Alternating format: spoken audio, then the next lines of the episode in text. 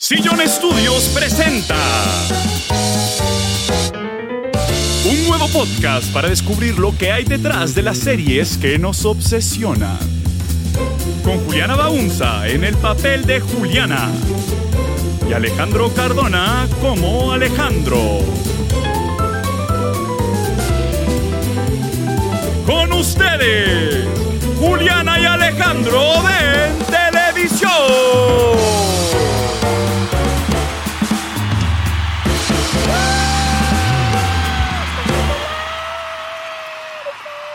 Bienvenidos a Julián Alejandro en Televisión, el podcast en el que hablamos de las series que habitan nuestras pantallas, cómo llegan a ellas y lo que pasa una vez escapan al otro lado. Tú ya te rendiste y ya dijiste, yo soy el encargado de decir esto, porque Juliana nunca se lo va a aprender. Tú nunca te lo vas a aprender. Yo soy Alejandro Cardona. Yo soy Juliana Baunza y nunca me va a aprender esas palabritas de inicio del podcast. Oh, Juli, el episodio de hoy lo preparaste tú. Sí, señor. Y tengo una anécdota para contarte. Imagínate que yo hace muchos años estaba viendo una serie que se llama House.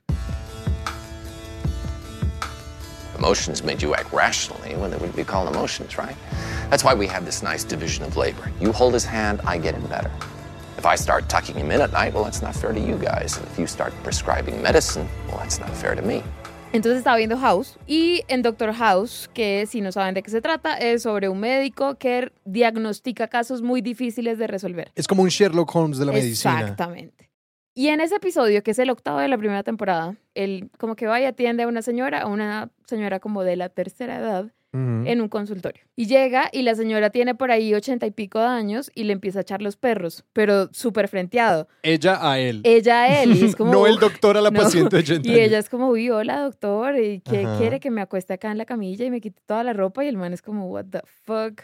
Y la señora está muy, muy horny y le echa a los perros muy descaradamente y le empieza a hablar de sus síntomas y le dice que ella se siente espectacular y que se siente súper bien y le sigue echando los perros. Y mientras está ocurriendo esto, yo dije, yo ya sé qué tiene esta señora. Soy una genio de la medicina. ¿Qué es lo que está pasando? ¿Por qué? ¿Qué tenía? Y la aparte de- de estar muy cachonda. La señora estaba muy cachonda porque tenía neurosífilis. Puede pasar que te da sífilis y durante muchos años la enfermedad no se manifiesta Ajá. y después se te manifiesta con un síntoma que es estar muy, muy, muy arrecha. Y Juliana, ¿tú por qué Porque sabía supiste esto. tan rápido que ella tenía neurosífilis, una enfermedad que yo nunca en mi vida he escuchado? Yo lo sabía no porque sea una genio de la medicina, sino porque había leído sobre ese caso en un libro de Oliver Sacks que se llama El hombre que confundió a su mujer con un sombrero, que es un libro que Mm. está lleno de anécdotas médicas y casos rarísimos. Y en ese libro cuenta la historia de una señora de noventa y pico de años que en su juventud fue trabajadora sexual y le dio sífilis y a los noventa y pico empezó a sentirse Ah, wow. espectacular y sus amigas le decían, tú te estás sintiendo demasiado bien, tienes que estar enferma y resultó que era que tenía neurosífilis. Entonces yo dije, ay, pues ellos debieron haber sacado esta historia, obviamente, de ese de libro. ese libro y efectivamente fue así. Ah. Entonces ahí dije, "Ah, ay, acá sacan las historias del mundo real. O sea, si tienen expertos detrás de esto. Y de eso quiero hablar hoy, como de las personas que ayudan, Los consultores. los consultores, Ah. las expertas, los advisors de las series de televisión que vemos, que son las personas que están cargadas de conocimiento y le dan como esta capita de realidad a las cosas que vemos. Lo compro. Me encanta. Aprobado. Pues justo House es una serie que nació por una médica real. No, no fue la que creó la serie, pero hay una doctora que se llama Lisa Sanders que tenía una columna en el New York Times que se llamaba Diagnosis, como diagnóstico. Y era una columna en la que ella hablaba de diagnósticos súper raros que llegaban a su consultorio y hablaba de los síntomas del paciente, de lo rarísimo, de todas las enfermedades que podría haber sido esa, Mm. esa, como ese caso y cómo fue que ella resolvió y logró darle a, pues, al diagnóstico, ¿sí? Sí, que es un pequeño caso como Es policíaco. Es doctor. Sí, es, muy. Sherlock Holmes, como ese proceso deductivo de todas las distintas cosas que puede ser. Y quienes crearon Doctor House, pues se inspiraron en la columna de la doctora Lisa Sanders para crear House y la trajeron a ella como una de las consultoras médicas de la serie. Ah, wow. O sea, además de ella había mucho, había como seis eh, médicos y médicas que consultaban en la serie. La consultoría funciona desde detallitos hasta revisar guiones y como hablar con los actores también. ¿Y esos consultores, especialmente siendo doctores, estaban en staff? Estas personas tenían un crédito como escritor Mm. más. No como escritores, Pero salen estaban como- allí todos los sí. días, pues. Salen, no sé si todos los días, pero sí eran parte del equipo y salen en los créditos de la serie como muchas veces como technical consultant, que es consultor técnico, Sí. ¿sí? Como consejero técnico o algo Sí. así. A veces ponen el nombre específico como medical consultant, entonces el consultor médico, hay, o sea, pero hay consultores de todo lo que tú te puedas imaginar. Y que a veces aparecen con esos créditos y, uno, y es súper chévere. Porque, Sí. como porque aparece como con- consultor en ferrocarriles. Y uno es como, ¡uh! ¡Wow! como, Increíble. Por eso es que el relación del tren fue tan chévere. Exacto. Como- O sea, hay, obviamente hay, o sea, hay expertos de historia para lo que, no sé, para series que son dramas históricos, hay, serie, hay consultores de movimientos de animales fantásticos para series que tienen dragones, hay consultores, no sé, en Succession había consultor de, como se llamaba Wealth Consultant, wow. que es una persona experta en cómo vive el 1% de la población, o sea, cómo viven los billonarios. Y hay un artículo del New York Times muy bacano sobre como la, el trabajo que le tocó hacer a la gente que tenía que, pues el diseño de producción específicamente como de Succession y Billions. Y pues hablaban de que una vez recibieron una llamada de un billonario que llamó al show a- simplemente porque les quería decir, muchachos, Ustedes. a mí no me cogen muerto en ese jet. Como ese jet está gritando millonario. Como, Y yo eso no soy es un billonario. billonario. Exacto. Es como ese tipo de detallitos que uno dice, una persona como tú y yo no tendría por qué saber eso, pero por ejemplo, hay una anécdota muy buena que tiene Kieran Culkin, que es el actor que hace de Roman Roy en Succession, que el consultor de billonarios le dijo a él, como que en una escena se están acercando a un helicóptero y Kieran Culkin agachó la cabeza, o sea, se agacha como Instintivamente. como cualquier persona se agacha cuando se acerca a un helicóptero. Y él le dijo como, "Mm, bebé, mm, don- no hagas eso. O sea, tú se supone que llevas subiéndote a helicópteros desde que tienes un año. Tú ya Sí. sabes dónde está la hélice, cuál es la distancia Mucho de más ella a tu sí. cabeza. Tú no le temes a esto. Un billonario jamás se agacha al acercarse a un a helicóptero. su helicóptero. Y él es como, ah, ah, ok, está bien, gracias por el detallito. Entonces, ahí es que te digo que pueden servir para preguntarles qué tipo de corbata o reloj usaría un personaje hasta como darles tips de actuación Total. a los del elenco. Ese tip de actuación Ajá. me recuerda a una historia vagamente relacionada y es del set del Señor de los Anillos. Estaba Peter Jackson, el director del Señor de los. Anillos, dirigiendo a Christopher Reeve. Hola, soy Alejandro, estoy editando este episodio. Estoy a punto de contar una anécdota sobre Christopher Lee, pero nos confundimos y dijimos Christopher Reeves. Christopher Reeves es el actor de Superman, Christopher Lee es el actor de quien estamos hablando. Un actor que, además de ser, de, tener una banda de metal, eh, fue el único que conoció a Tolkien, luchó en la Segunda Guerra Mundial y eh, hace de Saruman como uno de los malos. Y Spoiler alert para quienes no han visto la comunidad visto- del anillo. Sí, la primera película de Señor de los Anillos. Qué pena. Y en una escena, alguien, no me acuerdo si Saruman tenía que apuñalar a alguien por la espalda o alguien lo tenía que apuñalar a él por la espalda y Peter Jackson le dijo, y tú, necesito que grites cuando te apuñalen. Sí. Y Christopher Reeve se le acercó a él y le dijo, Peter, nadie grita cuando lo apuñalan por la espalda porque yo lo he visto pasar y lo que pasa es que te perforan el pulmón. Entonces tú no Ah, gritas bueno. porque el aire no sale. Ah, bueno. Y Peter Jackson como, ah, él luchó en guerras.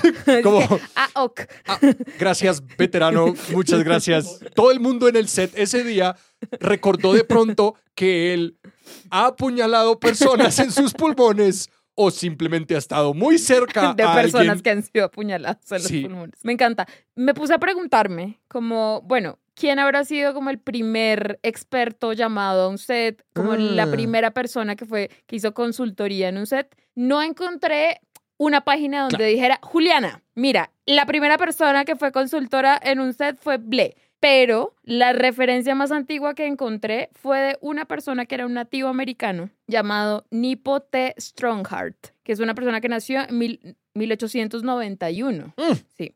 Y él fue actor, o sea, salió en películas de Hollywood, fue además consultor técnico en películas de Hollywood y además de eso daba charlas sobre identidad y representación eh, nativoamericana Claro. y era un activista. Y por su trabajo en el cine, él luchó para que mejorara la representación de los nativos americanos en el cine y para que no fueran pues como el indio con la flecha y la cosa.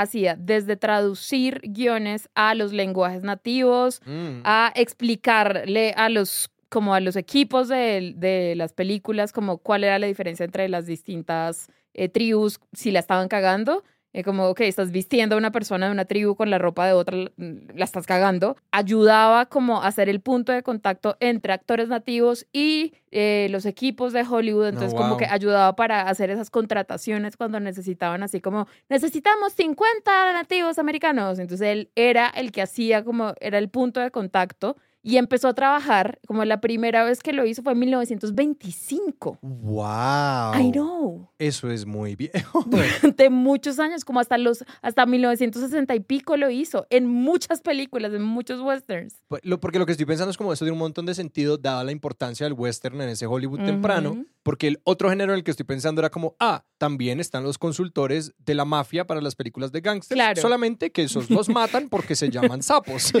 Entonces era como, sí, supongo que por eso es él, él tuvo una carrera muy rica, porque es como si tú le ibas a contar a Hollywood cómo en realidad funcionaba la mafia, te mataban.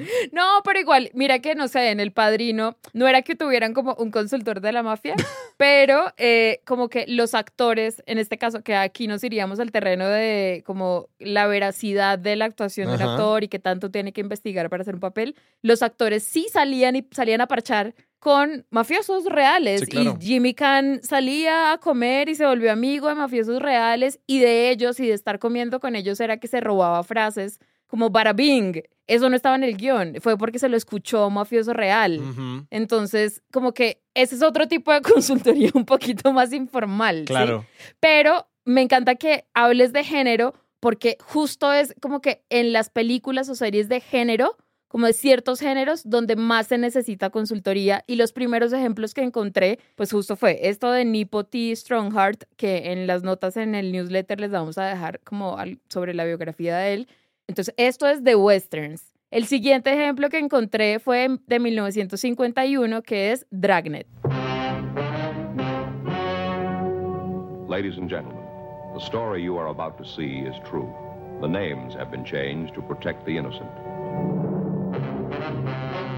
Una de las primeras series policíacas de la televisión, como un procedural con tombos y una estación de policías, y ahí pues tenían consultores que eran ex policías o policías actuales que les ayudaban a, pues como, les daban consejos sobre las tramas y como el procedimiento policíaco. Y acá hay un tema que es bien interesante y es que el daño que programas como Dragnet han hecho a la percepción de cómo opera la fuerza pública, Hmm. porque hay grandes cantidades de televisión y de cine que requieren de la cooperación de las Fuerzas Armadas de Estados Unidos, Hmm. el Departamento de, de- de Defensa o las policías locales, pues naturalmente las policías locales solamente van a eh, poner al aire cosas que sean muy favorables hacia ellas. Sí, Y como muy, muy, claro. muy. Y programas como Dragnet y este tipo de cosas, pues el acceso estaba predicado en la favorabilidad y en un pequeño grado de control o un gran grado de control de las policías sobre esos Sí, como vamos a mostrar a los policías como los buenos. Y otro ejemplo muy grande que no es de la, de la televisión, sino del cine, que apenas, a mí, apenas yo lo aprendiera como, ah, por supuesto, es. Transformers y su relación con el Departamento de- Obvio, de, de, de- de de defensa. defensa, el Departamento de, de Defensa de Estados Unidos, que les prestan tanques, les prestan Como cargaviones. y- Cargaviones, o sea, les permiten grabar en un, en un buque cargaviones. Real del ejército Exactamente. gringo. Y es como, ¿ustedes creen que la producción pagó por eso? No. No. La producción no paga porque eso no se puede alquilar. Exacto. El ejército se los presta porque saben que esas son propagandas de Porque reclutamiento. los va a hacer quedar bien. Y si usted ve las películas de Transformers, todas las películas muestran a los militares y al gobierno como personas increíblemente capaces y rudas y asertivas y todos son inteligentes y solamente como una mujer entrometida entre ellos. Justo, mi siguiente punto era, ok, bueno, ¿quiénes son estas personas que usualmente consultan en. Hollywood. Entonces, pues por un lado tenemos personas particulares como un abogado, un, eh, ok, experto en billonarios, una persona que, no sé, consultora en salud mental, entonces un psiquiatra, así como person, expertos, gente particular. Sí. También hay otro grupo muy importante, muy grande, que son como movimientos sociales, organizaciones eh, que Mm. apoyan derechos eh, o representaciones particulares de grupos minoritarios, LGBT, eh, de mujeres, de migrantes, trabajadores domésticos, cuidadores, lo que sea, ¿sí? Personas con discapacidades, veteranos de guerra. Esto es otro gran grupo que más adelante hablaremos de, de ellos. Y el tercer gran grupo es precisamente agentes del Estado. Por ejemplo, la oficina del alcalde de, de Nueva York y de Los Ángeles tiene oficinas de medios muy grandes que colaboran con las compañías que realizan producciones audiovisuales. Exactamente. Justo hay como ciertos grupos, o sea, como ciertos, no sé, ¿cómo se dice eso? ¿Departamentos? Sí. Eh, bueno, justo hay ciertos departamentos dentro de la organización gubernamental gringa que trabajan tanto con Hollywood que dentro de su organización tienen como una pequeña oficina para asuntos hollywoodenses, Sí. ¿sí? Entre esos está, obviamente, el Departamento de Defensa, la CIA, La oficina del presidente, la oficina, el FBI. el FBI, el- la, el- la Administración de Tabaco, Alcohol y Armas, la de Aduanas y Protección Fronteriza, todas esas tienen una oficina que se llama Hollywood Liaison, bla, bla, bla, eh, que es la oficina de... El encargado de Hollywood. Exacto, quienes hablan con Hollywood, ¿sí? sí, sí, sí. Y precisamente, como estábamos hablando ahorita en el ejemplo de Transformers, estas oficinas existen para pues lidiar con ciertas producciones en las que se va a mencionar a ese departamento específico y muchas veces pueden prestar, o sea, esta colaboración, esta, como esta consultoría puede ser o reactiva o proactiva, ¿sí? Entonces puede ser que una película llegue y diga, hey, vamos, queremos hacer una película en la que vamos a mencionar a la CIA. Ajá. ¿Qué les parece este guion? O puede ser que ellos propongan también como, hey, ¿a ustedes no les gustaría usar nuestras instalaciones? ¿A ustedes no les gustaría usar este pequeño buque que tenemos acá? Si lo quieren usar, Claro, cuando es una producción muy grande, guiones". exactamente. Exacto.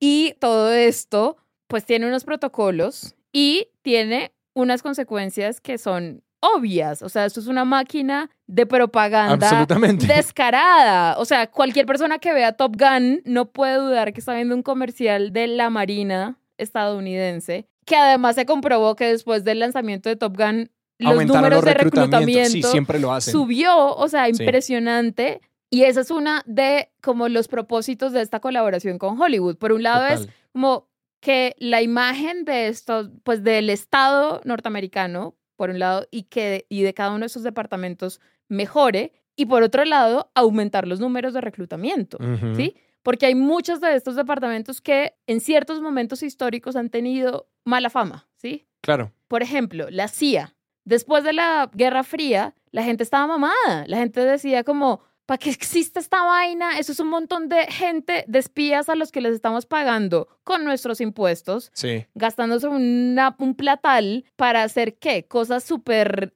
shady, Lo que nadie se que entera. nadie se entera. y para eso ti, no me gusta. aquí tienes agente Cody Banks, niño espía.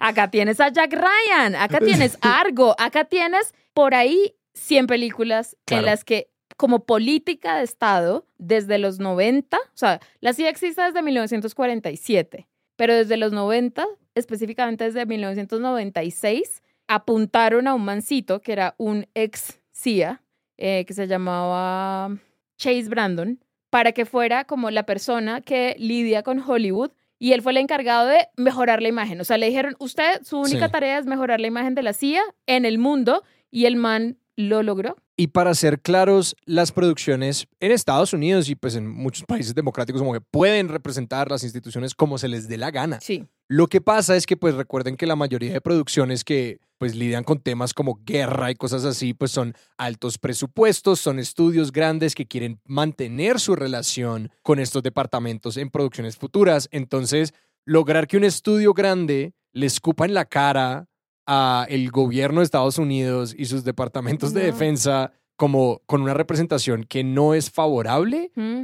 y digamos y son muy como ingeniosos al respecto porque Sí, es por- increíble. porque uno no ellos entienden muy bien cuáles son los mensajes como que puede haber un agente que es irresponsable, Sí, puede haber... uno, puede ser pero exacto. siempre, siempre enfrenta las consecuencias. Claro, y la, institución nunca se ve realmente en No, duda. Como no. que al final del día la institución es altamente competente, bla, bla, bla. Como que nunca, nunca se muestra nada que, que fundamentalmente ataque Sí. la filosofía de una institución y que realmente pues ex- se explica de por qué Hollywood es tan belicoso y Mm. cómo, por ejemplo, a mí me sorprendió mucho viendo la segunda película de Avatar, que es una película sobre el ambientalismo y la búsqueda de la, de la coexistencia. Sí. Pero es una película cuyo verbo es la guerra. La pelea es el lenguaje que Como que no entendemos. saben hablar en otro idioma que no sea. Exactamente. Y si uno ve series como, por ejemplo, Avatar, la leyenda de Aang, es una serie donde realmente se explora eh, como qué significa la resolución de conflictos a través de la no violencia.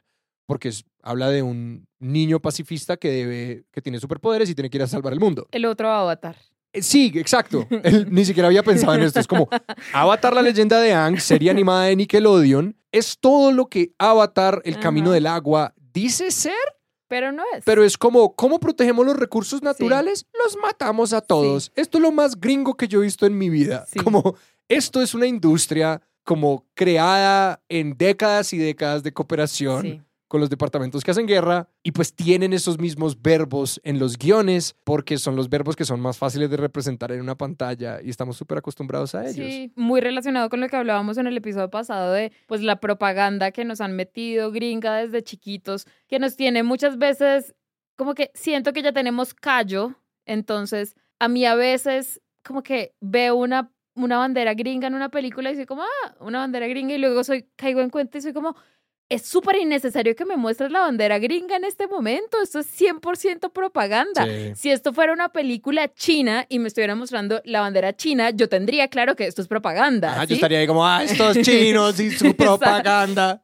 Exacto. Entonces, el, la política de Estado y la colaboración entre el complejo militar policíaco gringo y Hollywood es está muy bien documentado, además. Ajá. y ha tenido consecuencias en el mundo real en la percepción que tiene la gente de pues de los militares y de los policías.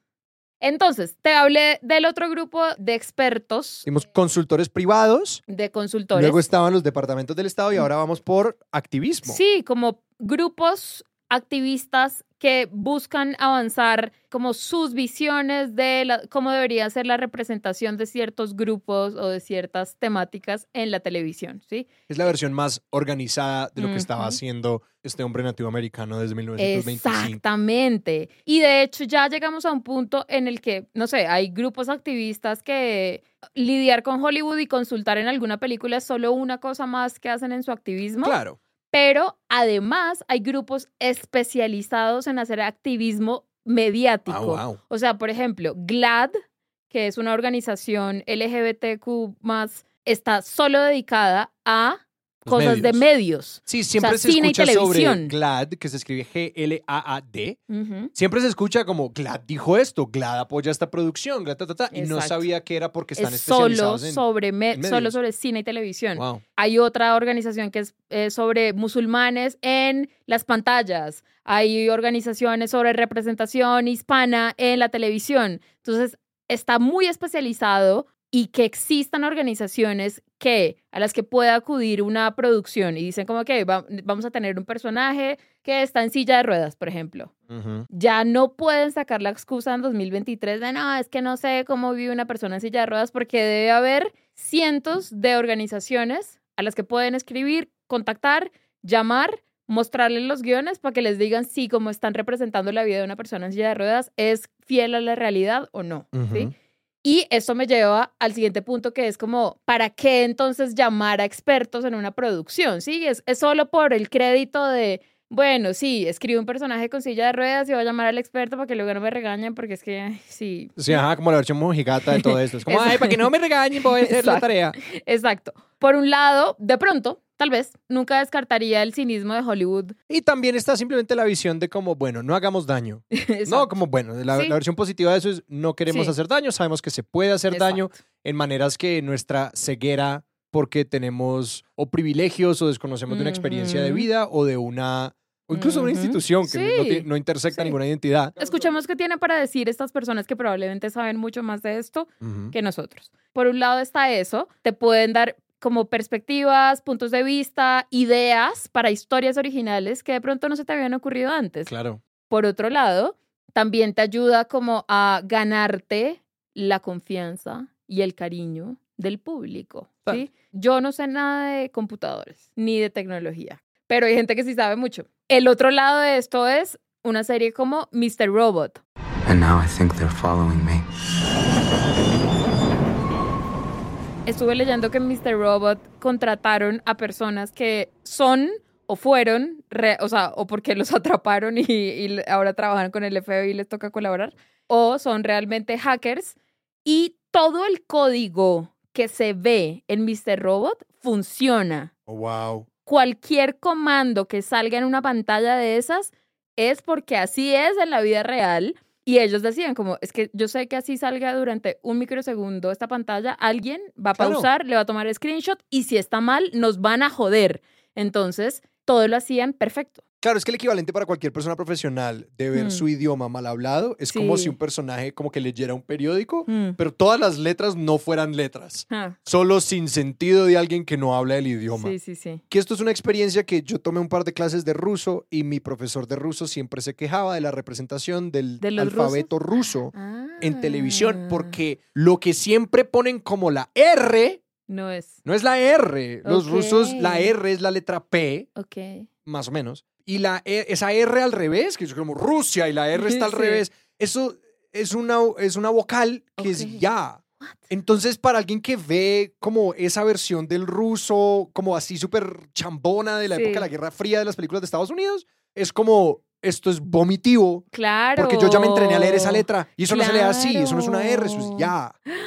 Nunca lo había pensado. Y usan los caracteres del alfabeto cirílico como se les da la gana. como pasó un gato por un teclado y ahí quedó. Pero pues no hay ningún problema porque es el enemigo de la Guerra Fría de Estados Unidos. Entonces, Y así, así pasa, así pasa con muchos idiomas extranjeros, asumo, pues como que no sean inglés, Ujú. pero sí hay series que se toman muy en serio este trabajo de tener consultores que no solo echen código real, sino que además les, eh, les digan como, ok, ¿qué haría un hacker en la vida real o qué haría un programador? Por ejemplo, en una serie que a mí me encantaba de HBO que se llamaba Silicon Valley, I don't know about you people, but I don't want to live in a world where someone else makes the world a better place, better than we do. que era sobre un grupo de programadores en Silicon Valley. Silicon Valley es un deleite de serie. es fenomenal, es una gran comedia. Es increíble. Y sí, básicamente sigue como la vida de una startup, de una compañía que quiere ser el próximo Facebook o lo que sea, como la próxima gran compañía de tecnología. Y obviamente, no sé, la aplicación que se inventan, pues es, o sea, no existe, no es real, pero ellos tenían consultores, pues que les, como que los asesoraban en cuanto a la tecnología, pero además de eso los asesoraban para los chistes, como Claro. tú no puedes estar escribiendo chistes y hablar como hablaría un boomer que nunca ha cogido un computador. Y algo que pasó demasiado chistoso, que ellos tienen un gran chiste en Silicon Valley de que una vez van a una conferencia y la misión de todas las compañías es que quieren hacer el mundo un lugar mejor Sí. con su aplicación. Espectacular. Y uno de los actores, no recuerdo si era Thomas Middleditch u otro, dijo, y luego nosotros íbamos a eventos, porque nos invitaban a eventos de Silicon Valley de verdad, y toda la gente les decía, me encantó ese chiste, pero en realidad mi compañía sí quiere Sí, hacer del mundo un lugar mejor. Y se sentía como si fuera una serie, o sea, yo viendo esa serie sentía como me sentía viendo, por ejemplo, Succession, que era así es esta gente de verdad, Ah. la gente que trabaja en San Francisco. O sea, Elon Musk es así, como estos estúpidos que están mostrando en esta serie.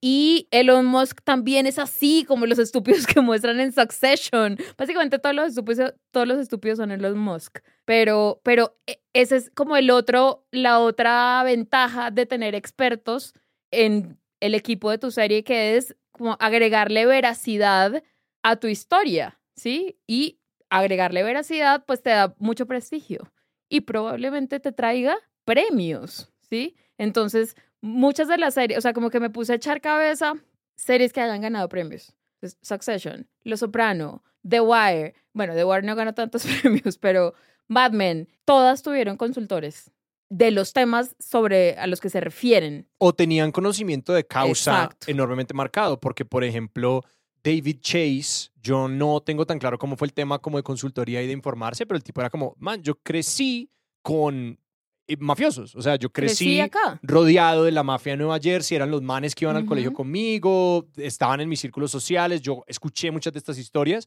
y pues de ahí es donde se nutría. Y por ejemplo, los creadores de The Wire. David Simon y Ed Burns, fueron, Ed- David Simon fue un periodista en Baltimore por un jorgo de años, Ed Burns fue policía y fue maestro de colegio en Baltimore, y como que la unión de ellos dos es la razón por la que ese programa es periodístico, es como, Exacto. es una crónica.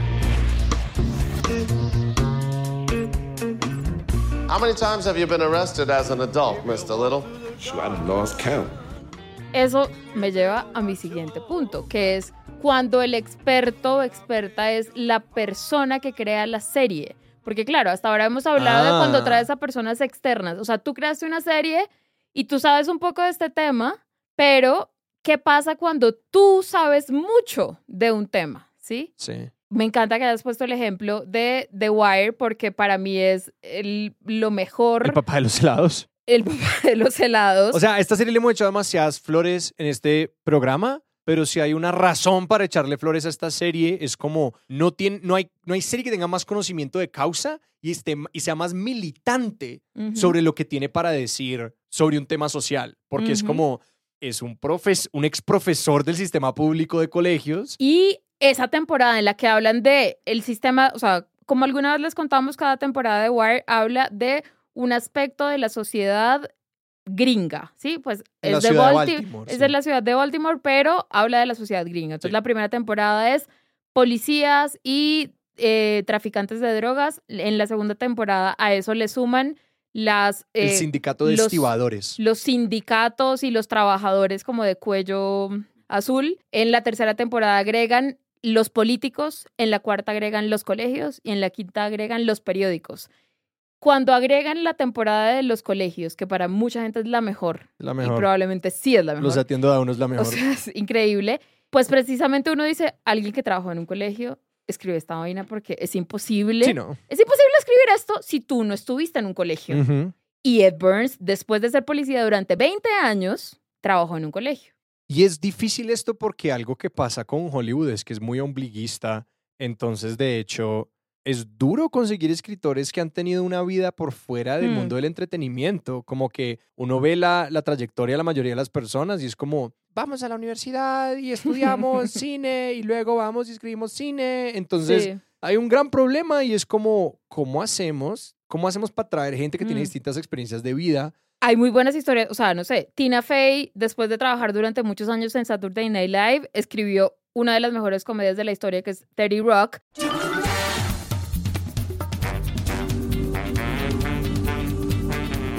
Que es sobre trabajar en un programa de sketches como Saturday Night Live y es increíble, ¿sí? Claro. Y escribió sobre pues su propia experiencia y lo que veía, el tipo de personajes que veía en su día a día, pero Hay un límite al ombliguismo. Como que Exacto. no todas las series pueden ser Hollywood hablando de Hollywood. Exacto. Y esto me lleva a esa gran máxima de la escritura que como que siempre cuando empiezas a escribir te enseñan unas cosas que son como dilo, eh, muéstralo, no lo digas. Eh, la otra es kill your darlings, que es como mata a tus favoritos. Sí, tienes que estar dispuesto a matar a tus favoritos Sí. cuando no funcionan. Eh, y la tercera, que probablemente es la más famosa, es escribe sobre lo que conoces. Write what you know. sí. Que se supone que la dijo Mark Twain. No sé si la dijo Mark Twain. Frases atribuidas a Mark Twain. Exacto. Hay muchas. Exacto. Esto lo dijo Mark Twain. Exactamente.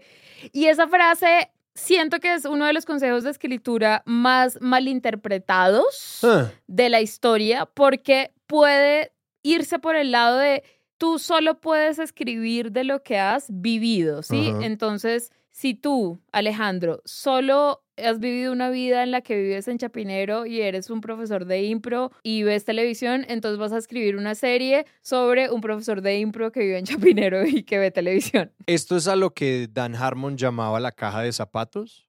Él tiene una guía de escritura donde dice cómo maximizar el dolor que vas a sentir cuando inevitablemente tu propuesta sea rechazada. Hmm, Eh, y él dice, ¿quieres maximizar tu dolor? Vete a la caja de zapatos. Saca todas las historias más personales que más te atraviesan y usa a tu amorcito de la, del colegio y a tus, ame- y tus amigos de la Sí. universidad y mételos a todos en una historia con tu mamá y tu historia de superación para que cuando la gente te diga esto no es bueno, tú sufras la mayor cantidad posible. Que ese es como el absoluto contrario al escribe lo que sabes y es como si esto es todo lo que haces, pues, esto para quién es Sí. al final del día y que hay otra que es un debate muy complicado y es el de la representación y Mm. las identidades, que ya es Sí. muy diferente cuando estamos hablando de identidades y a mí me parece hay un espacio para un desacuerdo honesto aquí y hay un Mm. debate ocurriendo en este momento en Mm. Hollywood de cómo, no sé, si estamos eh, haciendo una historia sobre personas racializadas. Por ejemplo, como una persona no racializada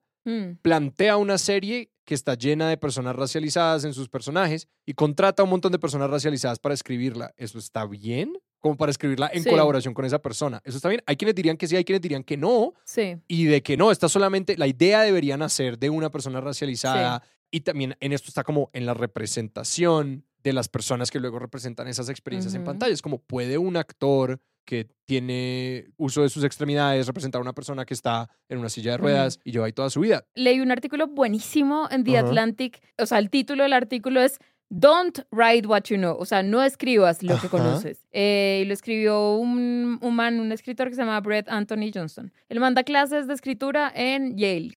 Y él hablaba de sus estudiantes y que cuando empiezan eh, la clase les dice, primera instrucción, no escribas sobre lo que conoces. Y se enfrenta mucho al pánico que tiene mucha gente en este momento a no quiero apropiarme de cosas que no son, que no me pertenecen, no quiero, eh, sí, como hablar de vainas de las que no sé, porque no quiero que me cancelen, no la quiero cagar, no quiero ser insensible, no quiero ofender. Y entiendo por completo, pero en general yo siempre he opinado que, o sea, yo en general estoy muy en contra de las prohibiciones. Y realmente los ejemplos que se me ocurren, o sea, por ejemplo, ahorita que dijiste, debería una persona no racializada escribir una historia en la que la mayoría de personajes sean racializados y contrate personas para escribir que sean racializadas. Se me ocurrió, o sea, se me vinieron dos series a la cabeza que fueron, uno, The Wire, y la otra es Watchmen. En las dos ocurrió, o sea, Watchmen es una serie sobre, o sea, es de fantasía. La protagonista es Regina King, que es una mujer negra. El creador es Damon Lindelof, que es un hombre blanco. La mayoría de la sala de escritores eran personas negras. Y yo leí opiniones en Twitter que eran como, no, no me parece. No me Ajá. parece que él haya sido el creador. Y ok, respeto esto, pero para mí fue una serie que estuvo súper bien y también leí muchas otras opiniones que eran como, esto está espectacular. O Sí. sea, opiniones de personas racializadas que decían, está una chimba, Sí. está súper bien investigada, le está hablando de como eventos históricos como la masacre de Tulsa a gente que no tiene ni idea de esto. Está buenísima la serie, Sí. súper bien actuada, súper bien escrita, súper bien hecha. Mi punto en cuanto a escribe sobre lo que conoces, nunca debería ser, o sea, nunca debería limitarse a escribe sobre lo que viviste, o sea, como lo que conoces nunca debe ser como hechos que viviste en carne propia, Ajá. ¿sí? Debería ser puede tener como dos ramas. Por un lado, lo que conoces puede ser como emocional, que eso lo dice de una forma muy linda el escritor de Juego de Tronos, George R. R. Martin, en una entrevista que le hacen y le preguntan esto, como de, ¿tú qué opinas de esto de escribir sobre lo que conoces? Y él dice como, no, cuando yo empecé a escribir y estaba joven y cada, cada vez que me decían ese consejo yo eh, me sabía mierda, o sea, no me gustaba.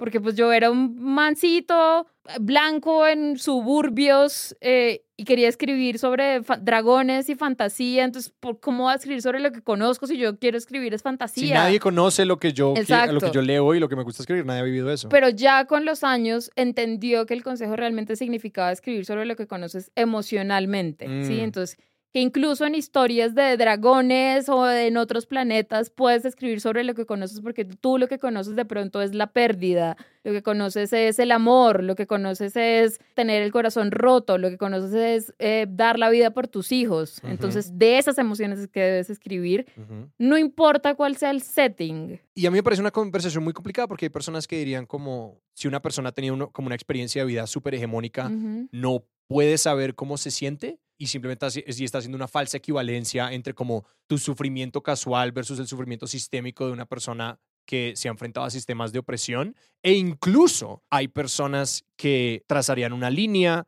de la interseccionalidad, es Sí. decir, saber cómo se siente ser una mujer en un mundo patriarcal no es igual a saber cómo se siente ser una persona racializada Mm. como hay distintos sistemas de opresión que operan de Mm. maneras distintas y creo que esas voces son perfectamente válidas y creo que hay Sí. que darles un lugar. El problema acá es cuando se le da, que históricamente se le ha dado mucha más eh, voz, eh, voto, pantalla, escenario a las historias contadas por hombres blancos heterosexuales, ¿sí? Pero eh, mi problema con ese tipo de prohibiciones es que siento que se pueden ir para el otro lado, ¿sí? Entonces, a mí, yo no me siento cómoda diciéndole a una mujer negra, tú solo puedes escribir historias de mujeres negras. Tú no puedes pensar otra cosa que no sean historias de mujeres negras, porque eso es lo que tú has vivido. Y solo puedes escribir sobre lo que tú has vivido y lo que tú entiendes y tu experiencia de vida, porque no debería ser así. E incluso una de mis autoras favoritas, que es Octavia Butler, que era una escritora de ciencia ficción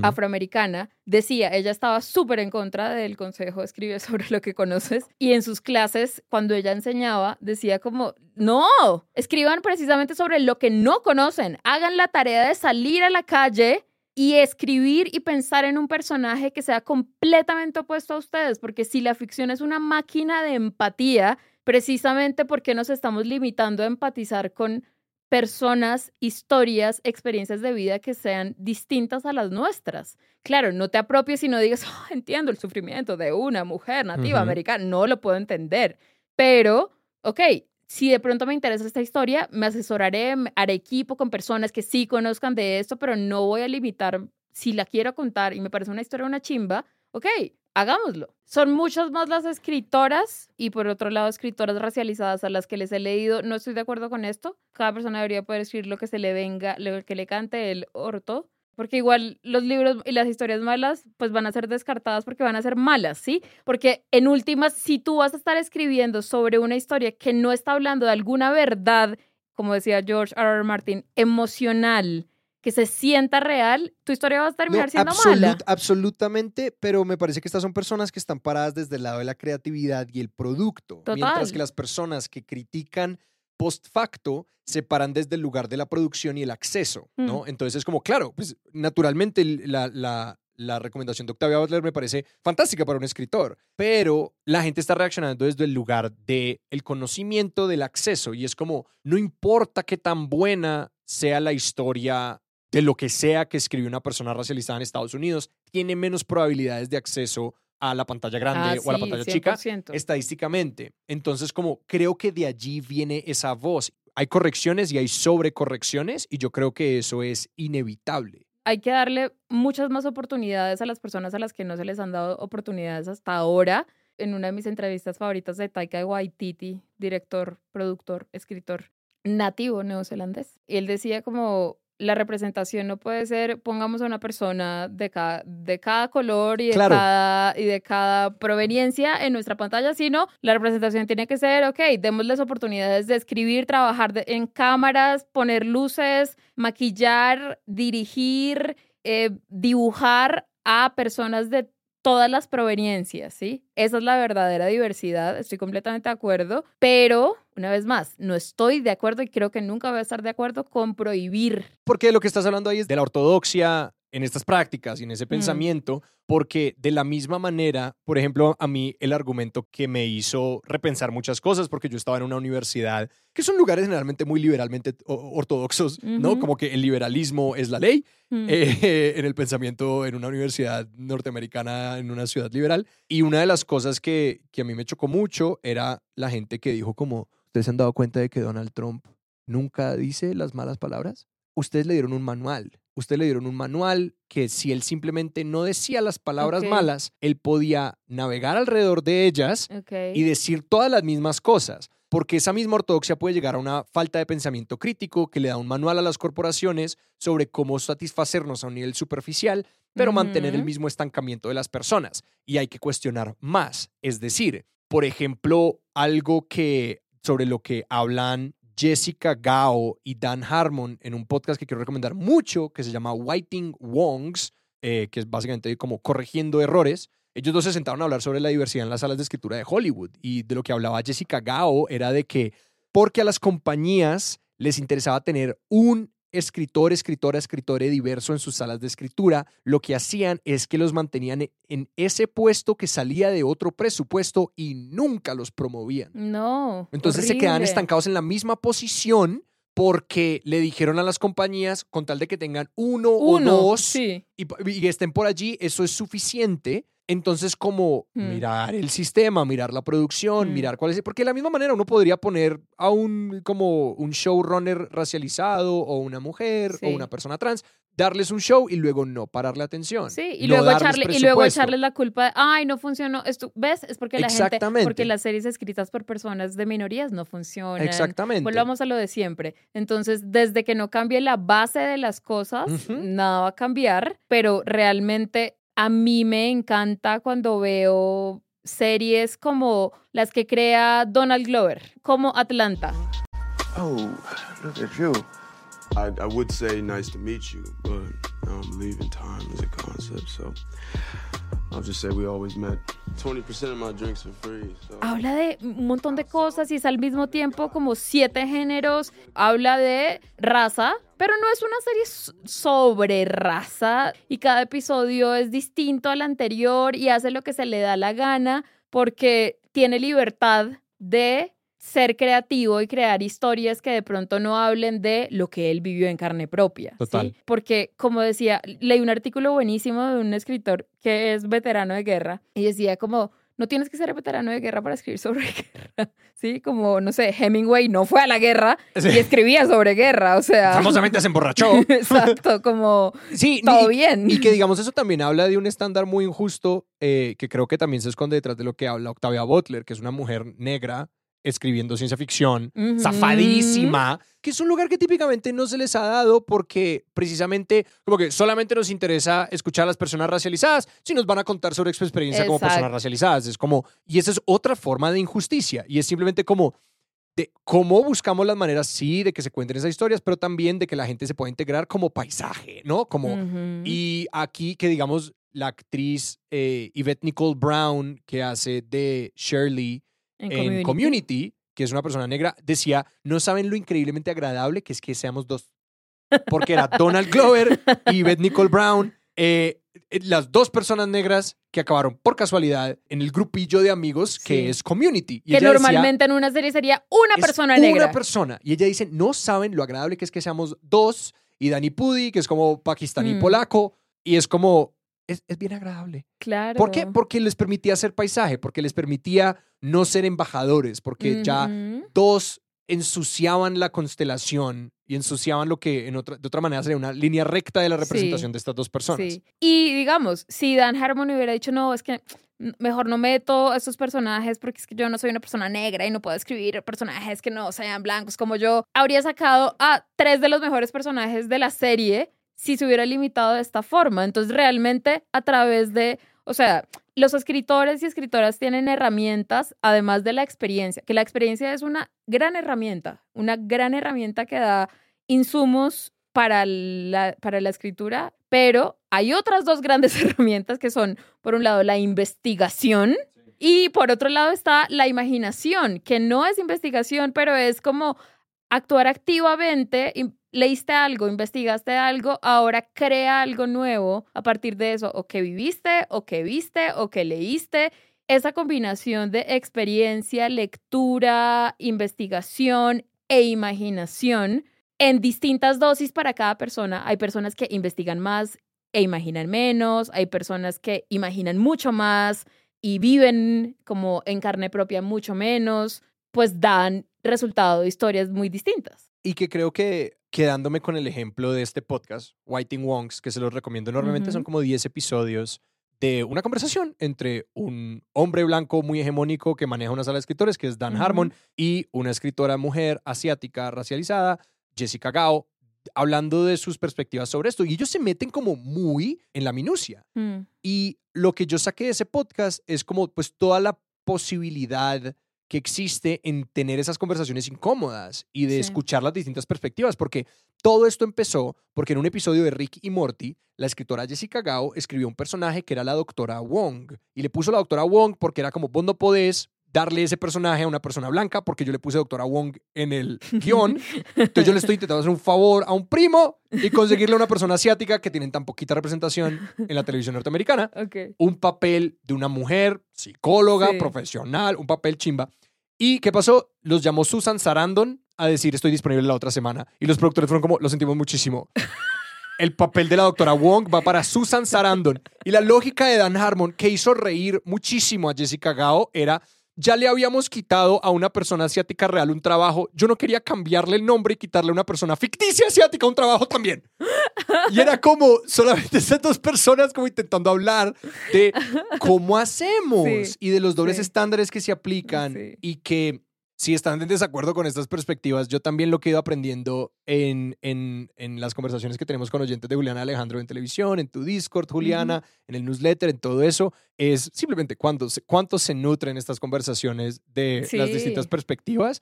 Entonces, mándenos sus opiniones porque realmente Sí. este es un tema que es como súper complicado, el de la representación, Mm. y solo podemos aprender a, a partir de ese diálogo.